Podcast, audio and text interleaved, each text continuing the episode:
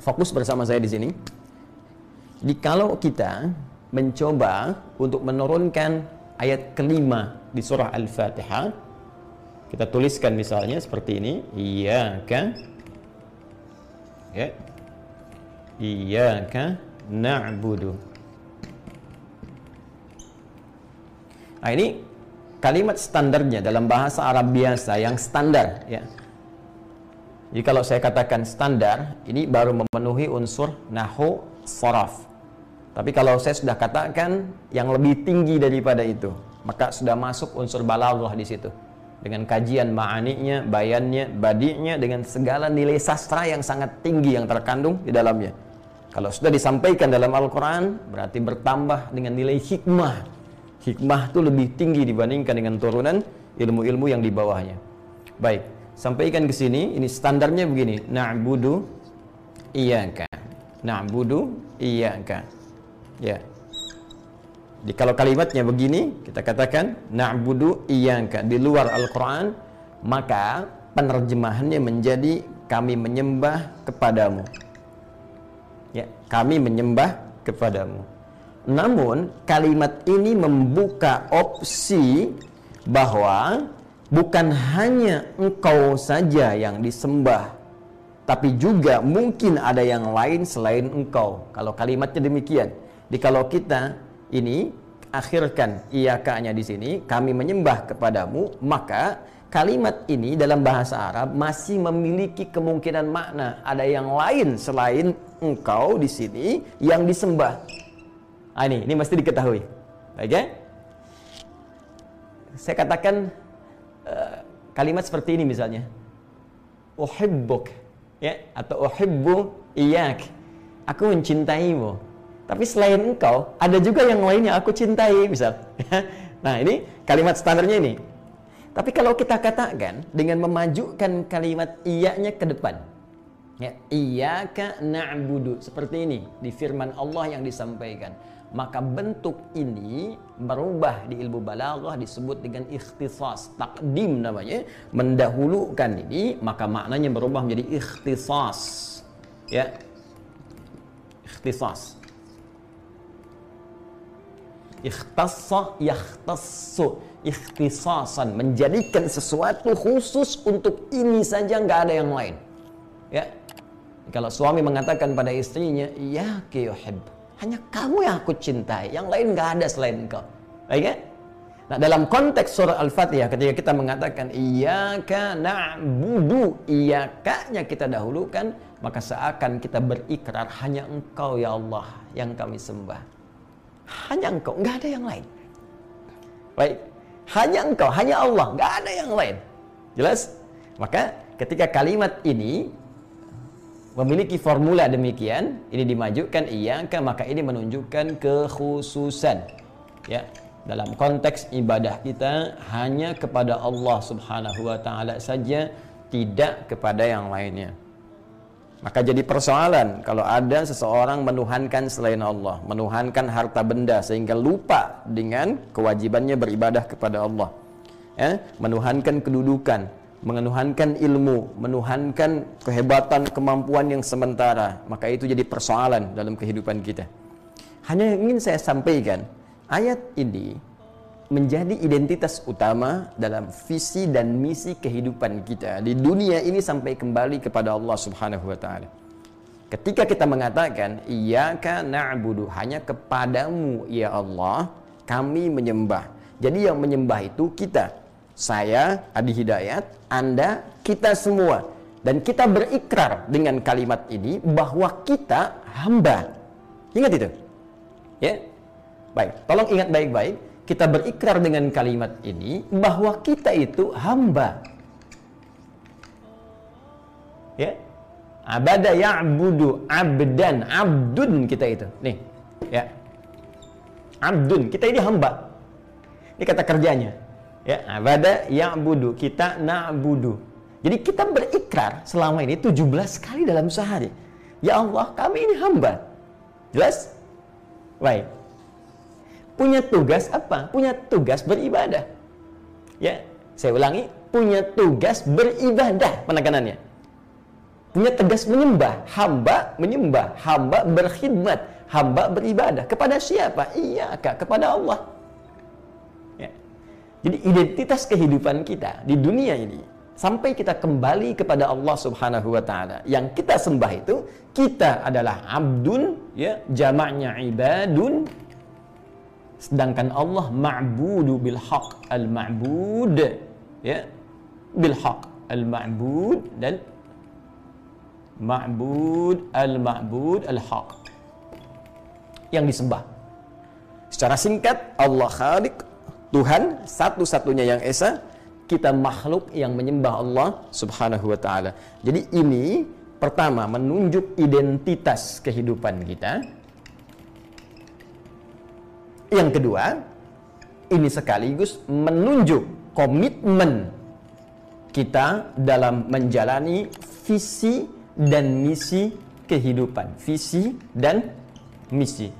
Dua hal ini yang sering kali disinggung oleh Al-Quran, bahkan disebutkan baik identitas ataupun diingatkan tentang visi dan misi kehidupan kita. Masih ingat teman-teman, bukankah di Al-Quran sering kita dipanggil dengan kalimat abdun atau hambanya menggunakan ibad? Saya beri contoh misalnya, ya Rasulullah sallallahu alaihi wasallam saja ketika diundang oleh Allah diperintahkan menunaikan Isra dan Mi'raj itu lantas menerima kemudian perintah menunaikan ibadah salat yang sangat agung itu yang kita tunaikan bahkan sampai dengan saat ini yang tak putus kecuali kita kembali kepada Allah Subhanahu wa taala. Bukankah kalimatnya menggunakan kata abdun? Buka Quran surah ke-17 itu ayat yang pertama.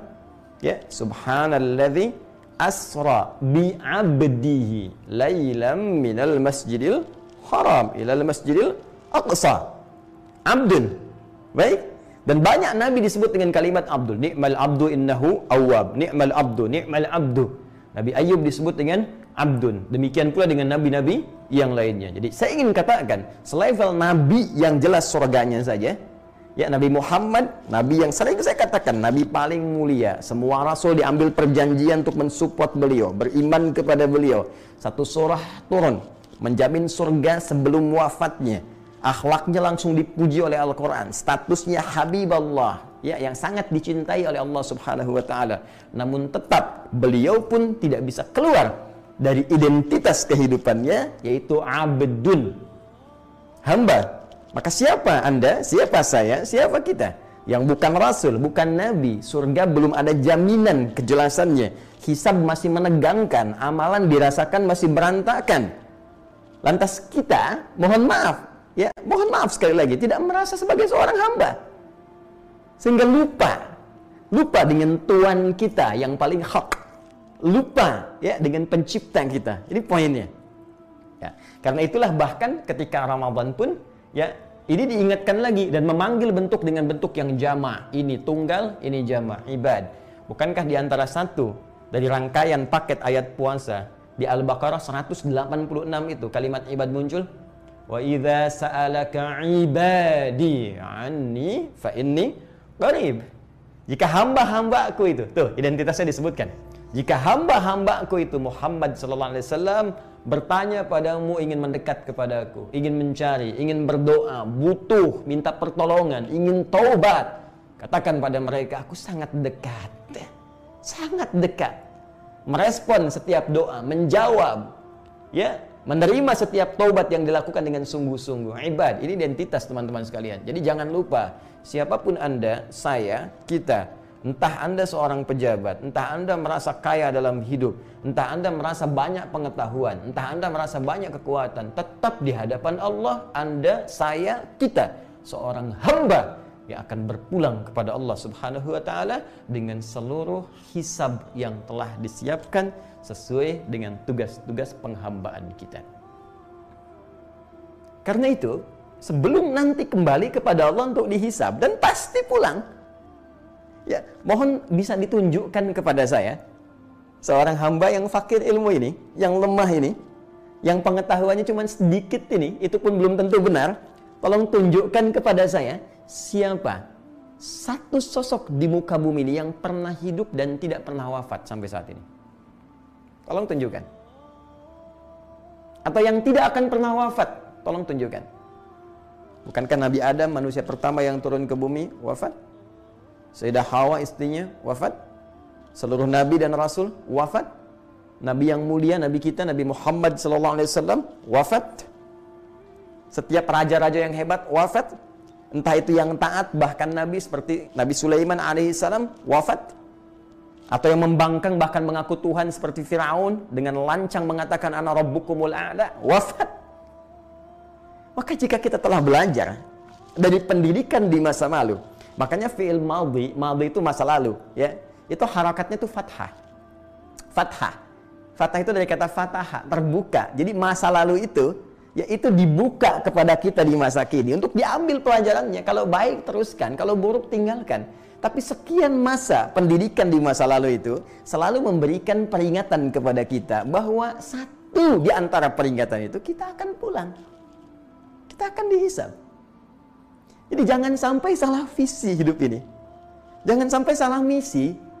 Karena sehebat apa pun saat status itu disandang di dunia ini, kita akan tinggalkan. Makanya ketika orang meninggal, ya wafat, dikatakan meninggal dunia. Di semua yang lekat pada dunianya ditinggalkan.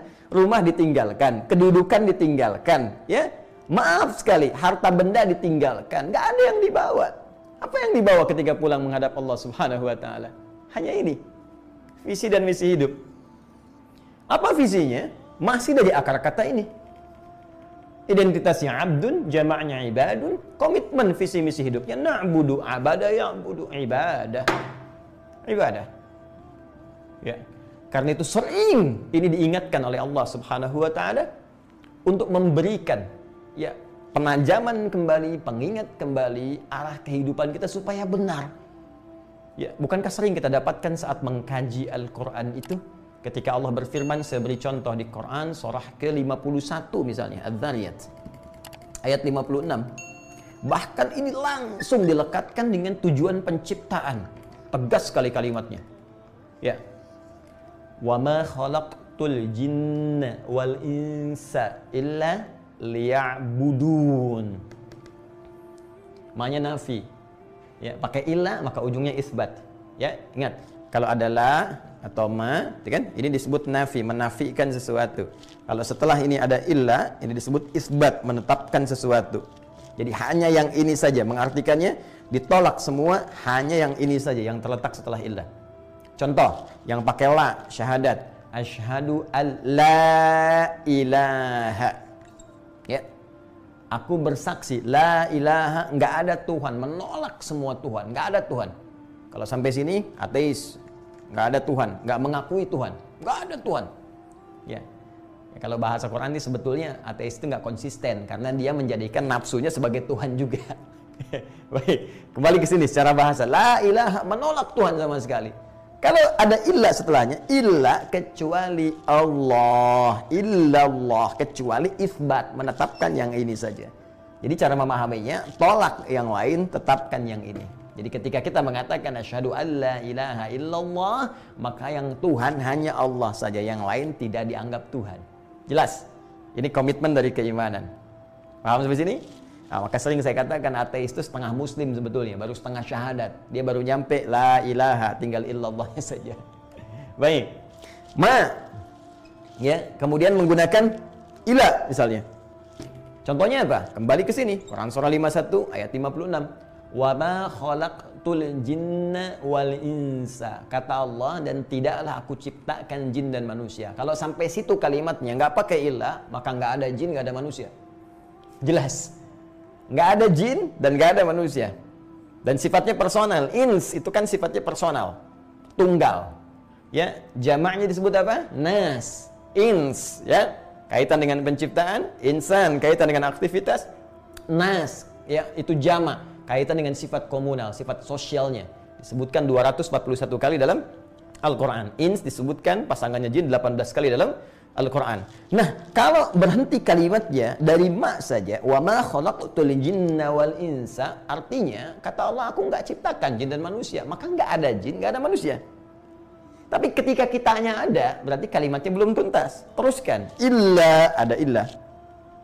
Ini nafi, ini isbat. Liya'budun, liya'budun. Eh. Li ya budu. Perhatikan kalimatnya. Nih. Allahu Akbar. Ini takhfif, asalnya pakai ya. Nih begini. Ya. Tapi di takhfif kemudian hilang, kita baca ya budun, harakat kasrahnya muncul. Ya budu ni. Fokus. Illa kecuali li tujuannya, gaya, tujuan hidupnya, visinya. Sekaligus misinya yang dilalui dalam hidupnya itu. Ya, misi penciptaannya. Jadi kalau bahasa tegasnya begini, aku nggak ciptakan kamu kecuali tujuannya untuk ibadah saja. Ini kepada Allah. Kepada aku kata Allah. Ya, jadi kalau ada orang hidup berjalan di muka bumi, beraktivitas, dan orientasi hidupnya bukan untuk ibadah, seakan-akan dia kehilangan visi kehidupannya. Jadi kalau dianggap dengan bahasa yang paling tegas, dianggap nggak hidup tuh sama Allah. Ya.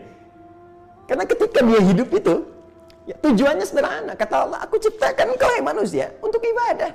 Jin biarkan dengan alamnya. Ya, kita sekarang dalam pembahasan konteks kemanusiaan kita. Kata Allah, identitas kamu sebagai hamba, komitmen kamu, visi dan misi hidupnya untuk ibadah. Aku ciptakan kau untuk ibadah. Kenapa banyak mainnya? Jelas. Dari sini bahkan kita minta kepada Allah supaya ditolong. Ya Allah, saya takut salah dalam menjalani kehidupan.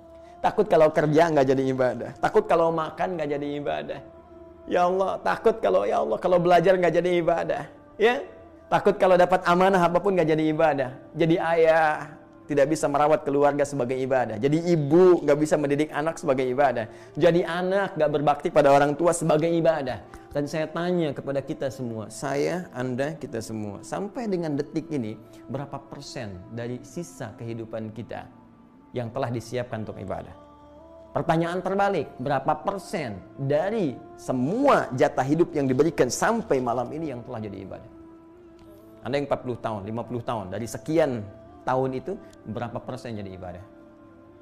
Makanya kalimat ini diajarkan oleh Allah untuk disempurnakan. Jangan-jangan kita salah selama ini. Kita ingin tutup yang dulu-dulu supaya oleh Allah diarahkan pada jalan yang lebih baik sehingga kembali kepada visi misi kehidupan kita. Maka disempurnakan kalimatnya iyyaka na'budu wa iyyaka nasta'in. Ya Allah, hanya engkau, hanya kepadamu ya Allah kami menyembah. Hanya engkau Tuhan kami, hanya engkau Tuhan kami, hanya engkau Allah yang hak. Kami menyembahmu. Dan hanya kepadamu ya Allah kami mohon pertolongan. Mohon tunjukkan kepada kami. Bantu kami bagaimana caranya ya Allah kami bisa ibadah. Bagaimana caranya kami mengatasi kesulitan dalam kehidupan supaya semua punya nilai di hadapanmu. Ya. Nah karena itu setelah kalimat ini Allah berikan berita gembira kepada kita di ayat yang keenamnya diberikan jalan ya bagaimana supaya kita ditolong oleh Allah Allah berikan jalan kepada kita dari ayat ke-6 di Al-Fatihah itu ihdinas siratal mustaqim kamu minta pertolongan? Kamu minta petunjuk? Kamu minta pedoman? Ya nih diajarkan oleh Allah. Ihdina. Ihdinas siratal mustaqim. Ihdina. Ihdinas siratal mustaqim. Ya Allah berikan kami petunjuk. Berikan kami hudan. Ya sifatnya disebut hudan. Di hada yahdi.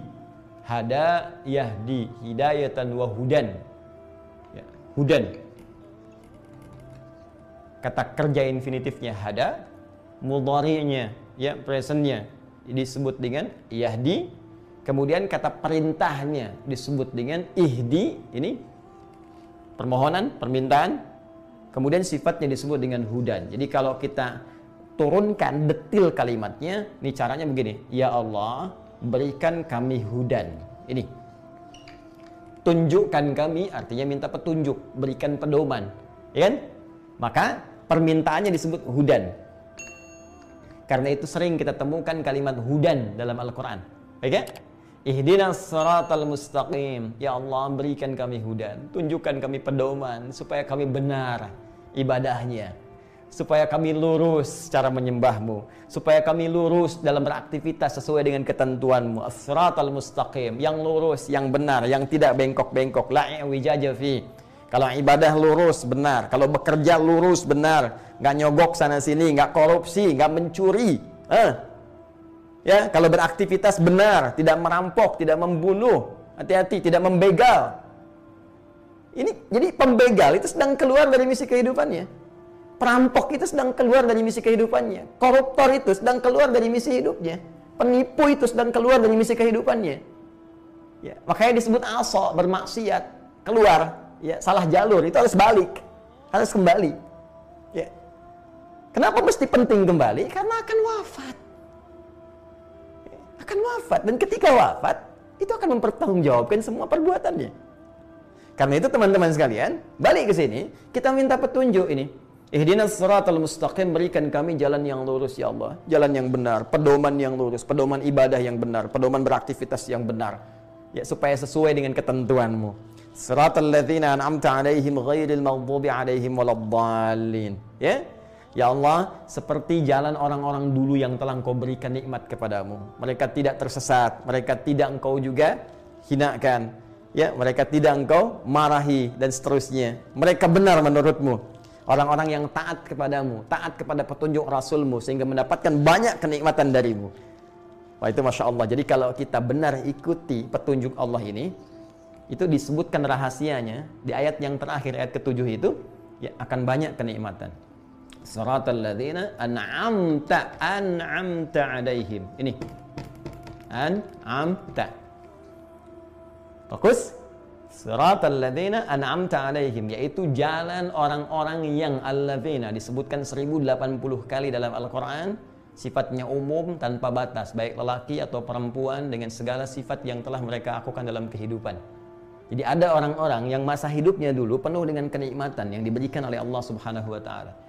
Jadi kalau dia ahli ilmu, ahli ilmu yang nikmat hidupnya. Dia orang kaya, orang kaya nikmat hidupnya ya dia pejabat punya kedudukan nikmat hidupnya. Dia rakyat punya kedudukan punya aktivitas nikmat hidupnya. Dia guru nikmat pekerjaannya. Semua yang dikerjakan nikmat.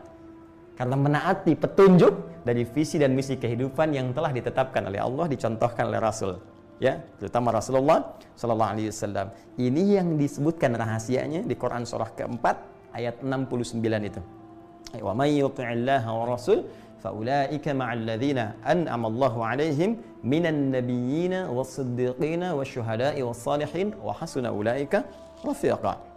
Ya, kata Allah, dan siapa yang mampu mengikuti orang-orang dulu yang menaati petunjuk kehidupan yang Allah telah berikan kepada mereka yang telah diajarkan langsung oleh rasul-rasul mereka di akhir Rasulullah sallallahu alaihi wasallam faulaika maka mereka akan disertakan ya ma'alladzina an'amallahu alaihim bersama orang-orang yang telah memberikan nikmat dari galangan orang terdahulu yang mendapatkan semua kenikmatan dengan profesi yang telah mereka jalani dalam kehidupan. Ya minan nabiyina, baik itu golongan para nabi, wasiddiqina, orang-orang hebat yang jujur, ya wasyuhada, orang-orang para syuhada. Keluas nanti maknanya seperti pernah saya uraikan ketika menjelaskan ayat ini dulu, ya wasalihin dan orang-orang soleh. Ini lebih banyak lagi. Suami soleh, ayah soleh, anak soleh, pekerja soleh, guru soleh, ya orang kaya soleh, pejabat soleh, semua soleh, nikmat hidupnya. Jelas? Ya, wahasuna ulaika rafiqa. Kalau Anda ingin cari model, ya role model dalam kehidupan, maka mereka modelnya.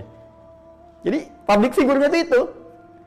Public figure itu bukan yang pamer kekayaan, ya bukan yang pamer pengetahuan, merasa diri paling hebat, bukan yang pamer kedudukan, bukan yang pamer tentang dunia. Public figure itu yang segala sifat dan sikapnya melahirkan jalan kebenaran yang menghadirkan kenikmatan dalam kehidupan sampai kembali kepada Allah Subhanahu wa taala. Itulah public figure yang sesungguhnya.